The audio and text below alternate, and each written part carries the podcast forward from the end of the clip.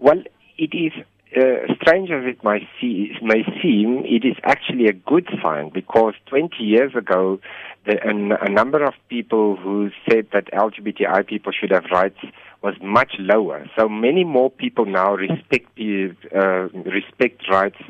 uh, of LGBTI people. But it, of course, it, there are still many people who don't respect the rights of LGBTI people, and for that we need a lot of education um, to to uh, help people to understand that uh, just because of your personal prejudices, uh, you shouldn't deny other people their right uh, in South Africa.